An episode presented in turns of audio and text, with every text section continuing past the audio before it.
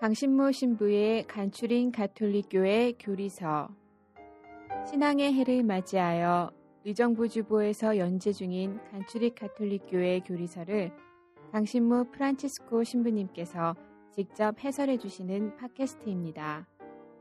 방대한 분량과 어려운 내용을 담고 있는 가톨릭교회 교리서를 간단하고 명료하게 설명해 주십니다.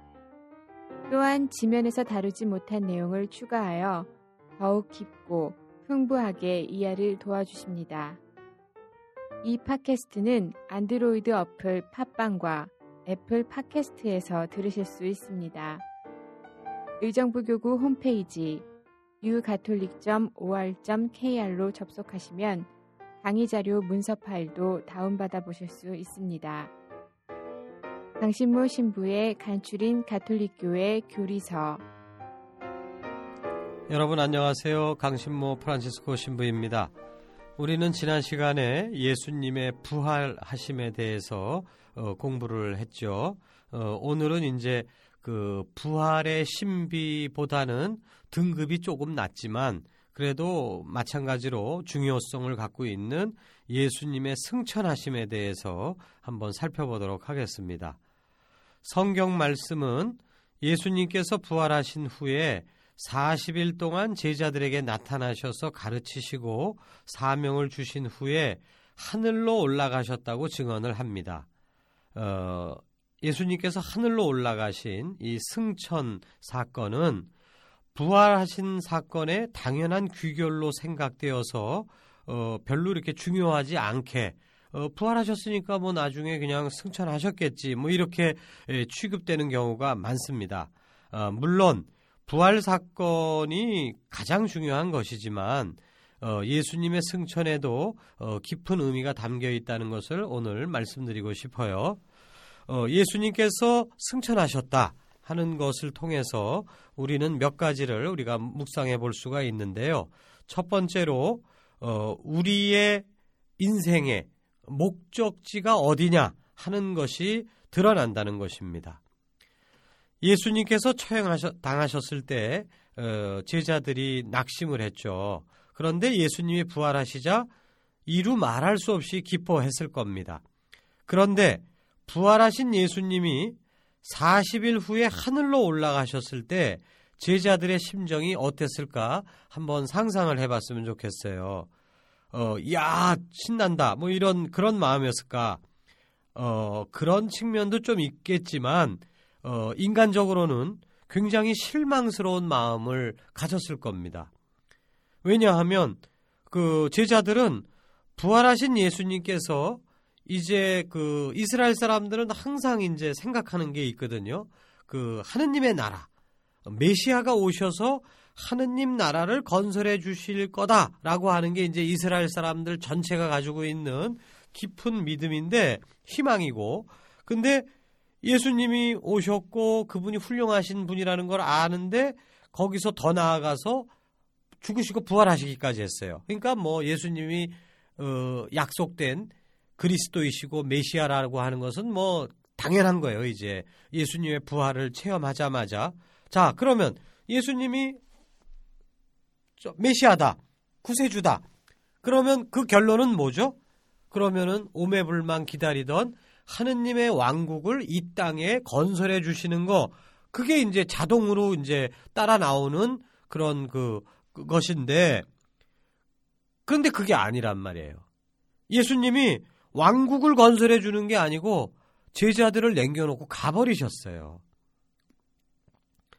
그, 그 제자들과 이스라엘 사람들이 그렇게 고대했던 하느님의 나라 그것은 예수님의 승천으로 말미암아 미결 상태로 남겨진 겁니다. 유보된 거죠. 그런데 그 예수님께서 하느님의 나라를 이 땅에 건설하실 능력이 없어서 야 이거는 내가 못하겠다 난 간다 그러고 하늘로 올라가신 거냐 그게 아니라 예수님은 하늘로 올라가심으로써 하느님 나라가 이 땅에서 건설되고 완성되는 것이 아님을 보여주셨던 것입니다. 우리 신앙의 목표는 이 땅에서 잘 먹고 잘 사는 것이 아니라 다른 한 곳으로 가는 거예요. 하느님 품 안으로 가는 것임을 보여주신 것이죠. 사실 많은 예비신자들이 다양한 동기를 가지고 성당에 찾아옵니다. 어, 거의 99%는 현세적인 이유 때문에 오는 겁니다. 몸이 아파서, 가정 불화 때문에, 뭐 경제적인 어려움으로, 혹은 정의로운 사회 건설에 이바지하고자, 또 뭐 이웃에게 봉사하려는 마음으로, 여러 가지 이유를 가지고 오는데, 이 이유들 중에 뭐 아주 그냥 그 이기적인 이유도 있고 조금 이타적인 이유도 있고 하겠지만 다 통틀어서 본다면 현세적인 이유입니다. 그 그러나 왜 우리가 세례를 받는가? 그것은 어, 현실에서의 성공이 아니라 영원한 생명을 얻기 위해서 우리는 이 세례를 받는 거고 신앙생활을 하는, 하는 거예요. 여러분들 뭐 세례 받은 지가 오래됐으니까 기억 못 하시겠지만 세례를 받을 때 예비 신자들에게 하는 질문이 있습니다. 신부님이 물어보죠. 여러분은 하느님의 교회에서 무엇을 청합니까? 신자들이 대답합니다. 신앙을 청합니다. 돈, 건강, 명예, 무슨 뭐 보람 있는 일 그런 걸 청하는 게 아니고 신앙을 청합니다. 이렇게 답변을 하는 거예요. 그러면 이제 사제가 또 질문합니다. 신앙은 여러분에게 무엇을 줍니까? 어디다 쓰는 겁니까? 신앙이라는 게. 이렇게 물어보는 거죠. 그랬을 때 그 예비 신자들의 답변은 정답이죠. 영원한 생명을 줍니다. 이거예요. 그러니까 영원한 생명을 얻기 위해서 신앙을 갖고자 하는 것이고 어, 신앙을 갖기 위해서 우리는 예비자 교류를 하고 세례를 받는다는 뜻이죠.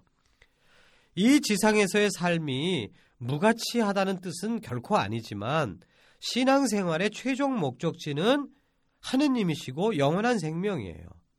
세상은 잘 살아도 한 백 년, 못 살아도 한 백 년, 세상은 결국 지나가는 것입니다.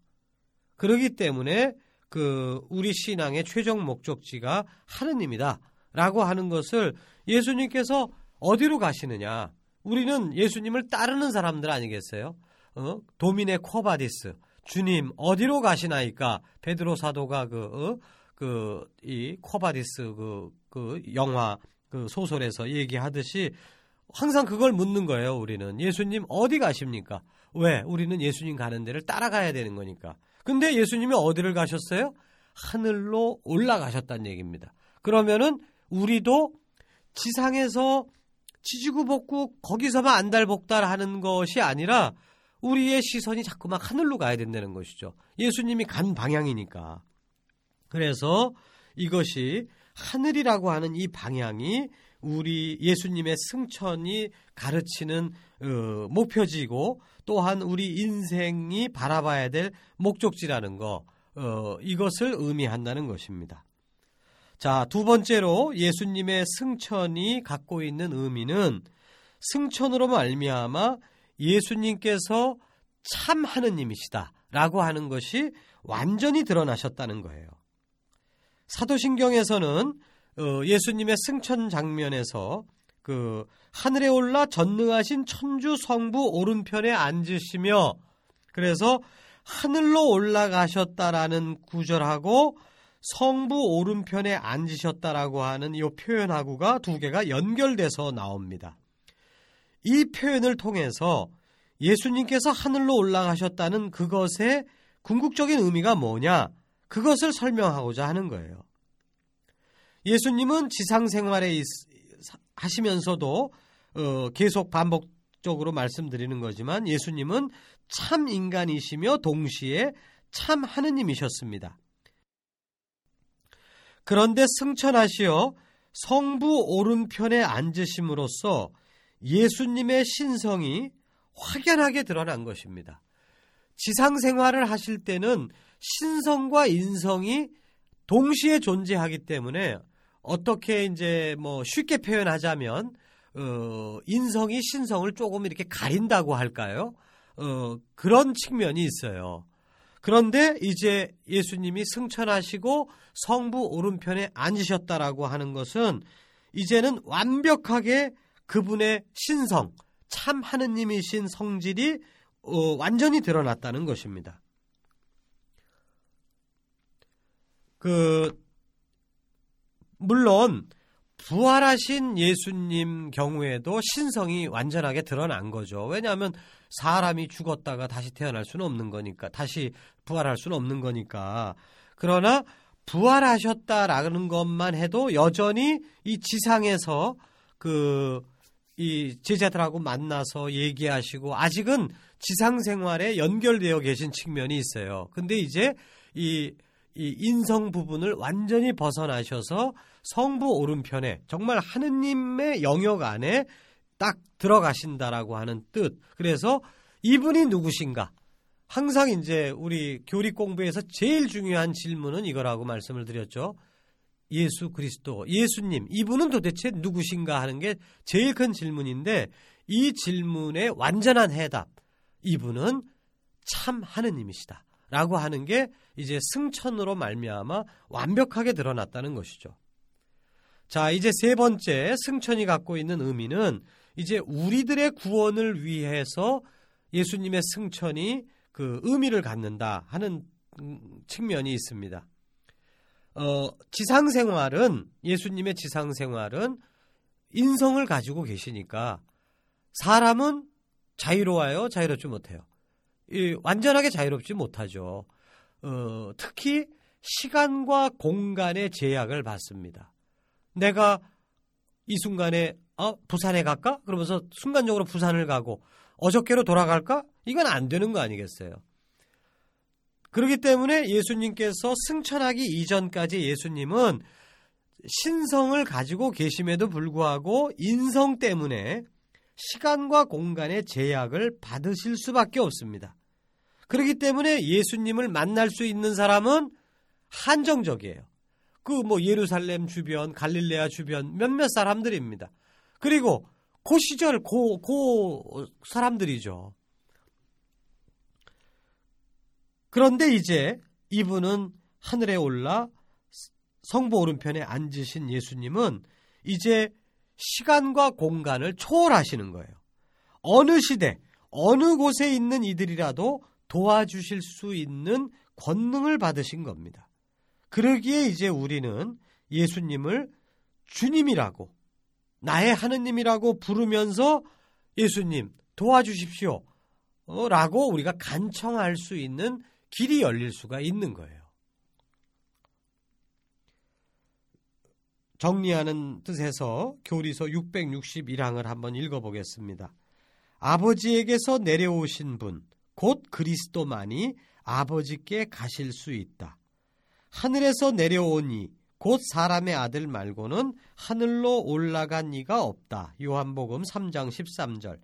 인간은 자신의 자연적 능력만으로는 아버지의 집에 하느님의 생명과 지복에 다다를 수가 없다. 오직 그리스도께서만 인간에게 이 길을 열어주시어 우리 으뜸이며 선고자로 앞서가시면서 당신 지체인 우리도 희망을 안고 뒤따르게 하실 수 있었다.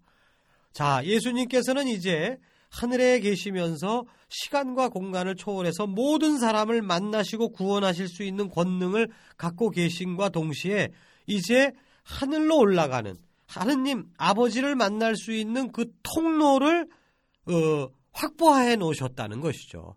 우리가 어떤 생전 모르는 길을 갈 때 앞서서 어떤 사람이 길을 개척을 해요. 어, 실제로 제가 예전에 그 중고등부 교리교사를 할 때 아이들을 데리고 해미성지를 이렇게 이 고개를 넘어서 한티제라고 이제 그 순교자들이 끌려서 지나갔던 그 고개가 있습니다. 그래서 그 고개를 체험시키려고 일부러 넘어가서 이렇게 그 해미까지 데리고 가는 프로그램을 제가 기획을 한 적이 있었는데 가서 보니까 길이 없어요. 너무 오랫동안 놔둔 곳이라서 그래서 제가 그 동료들하고 같이 낫을 아예 들고 가갖고 그 풀을 다 베고 나무도 뽑고 그래갖고 아예 길을 낸 적이 있습니다. 그러면은 그 다음에 그로부터 이제 몇 주 후에 어 우리 청소년들이 가면은 그 길이 나 있으니까 그러니까 이제 쫙 해서 넘어가는 것이죠. 이처럼 하느님께로 나아가는 길을 열어주시는 거죠. 하늘로 올라가심으로써. 우리 카톨릭 성가에도 있죠. 그 예수님께서 천국문을 열으셨다라고 하는 모든 종교는 하느님을 향해 나아가려는 몸부림입니다. 그래서 많은 종교들은 여러 가지 수행 방법으로 하느님께로 올라가려고 그렇게 노력을 하죠. 그러나 전에도 말씀드렸듯이 그 같은 그 올라가려는 노력은 항상 한계를 갖게 됩니다. 그렇기 때문에 왜냐하면 인간의 능력이 한계가 있으니까 그렇기 때문에 하느님께서 우리를 들어 올려 주셔야 가능하다는 것이죠. 우리가 하느님께로 가려면 참 인간이 되신 예수님은 어머니 마리아를 비롯해서 수많은 사람들과 그물망도 과도 같은 그 관계 속에서 사셨어요. 대충대충의 관계가 아니라 깊은 애정을 가지고 사람들과 연결되어 사셨습니다. 그런데 성부께로 들어 높여지신 예수님은 당신 혼자만 올라가시는 것이 아니라 당신과 연결된 사람들, 결국 우리들, 우리들도 같이 따라가게 만든다는 것이죠. 어떤 그 신학자가 이런 이거와 관련해서 이런 재미난 비유를 하셨어요. 그 성부 하느님께서 그 지상에 내려가신 성자 예수님을 바라보시니까 정말 좋으시죠. 그 정말 당신의 모든 것이고 사랑하시는 분이에요. 그래서 어 그분을 이제 고생 많았다 지상에서 어 다시 내 옆자리로 와라. 그러면서 이제 예수님을 딱 저 핀셋으로 찍듯이 딱 집었어요. 그래갖고 들어 올리시는 거죠.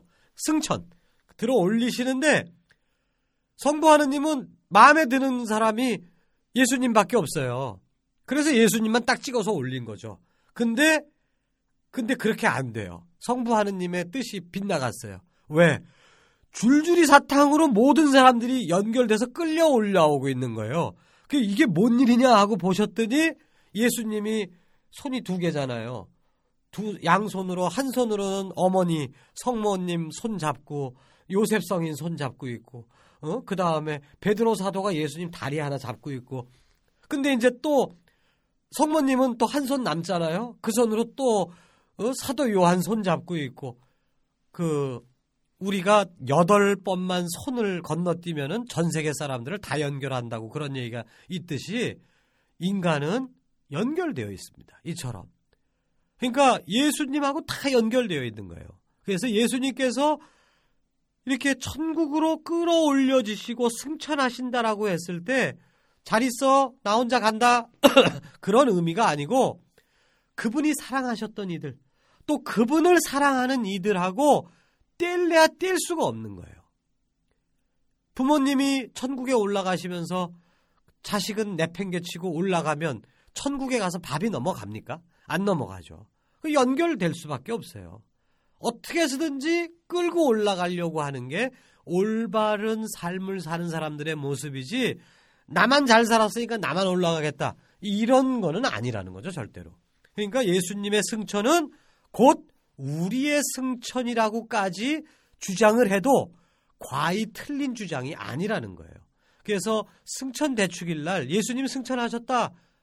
근데 뭐 예수님은 원체 특별하신 분이니까 뭐 올라가고 뭐 우리는 뭐 그냥 에이 여기서 그냥 그냥 이러고 살다 죽어야지. 이렇게 생각할 수도 있는 거거든요, 우리가. 근데 그게 아니라는 거죠. 좀 더 깊이 생각하면 우리와 예수님은 뗄래야 뗄 수가 없다. 우리가 일부러 이 손 놓으세요 하고 일부러 내가 손을 팽개치지 않는 이상 그분하고 연결돼서 우리는 승천할 것이다. 그런 것이죠. 결국 예수님의 승천이 곧 우리의 승천이라고 이제 말씀을 드렸는데 그래서 이제 마지막으로 그 그런 그 우리는 승천할 것이다 라고 하는 그 확신, 믿음 이거를 우리가 가지고 살아야 된다는 것이 예수님 승천을 바라보면서 우리가 가져야 되는 결심이라고 이제 마무리 말씀을 드리고 싶습니다. 우리 현대인들의 가장 큰 문제는 인생에 대한 방향 상실입니다. 사실 우리는 경제적으로 많이 부유해졌음에도 불구하고 정말 그지도 옛날 임금님 못 먹는 것도 먹을 수 있어요. 과거 조상들보다 엄청나게 부유함에도 불구하고 훨씬 더 많이 불안해하고 혼란스러워합니다. 그 이유는 뭐냐? 우리는 삶의 방향을 잃어버렸기 때문에 그래요. 원체 신경 쓸 게 많아요, 현대는. 그러다 보니까 하나하나 하나하나 신경 쓰다 보니까 진짜 큰, 큰 줄기. 내가 지금 어디로 가는 거야? 이 부분을 우리가 잃어버리고 살 수가 있다는 것이죠.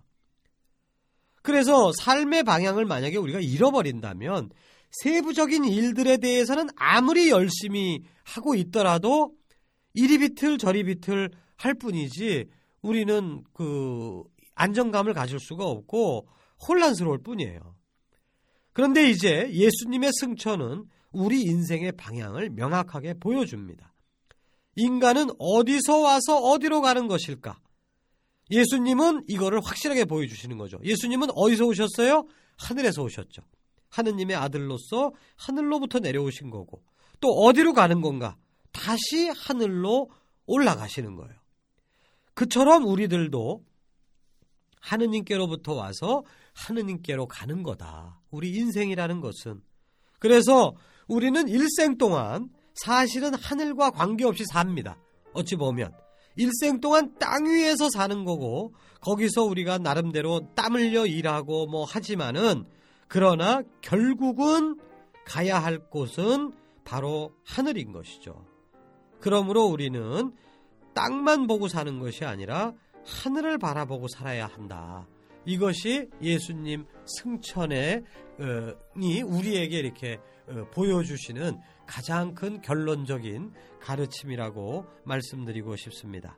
예, 여러분 한 주간 동안 그 정말 하늘을 한번 자주 좀 쳐다보는 그런 한 주일이 됐으면 좋겠어요. 어, 잘 들어주셔서 감사합니다.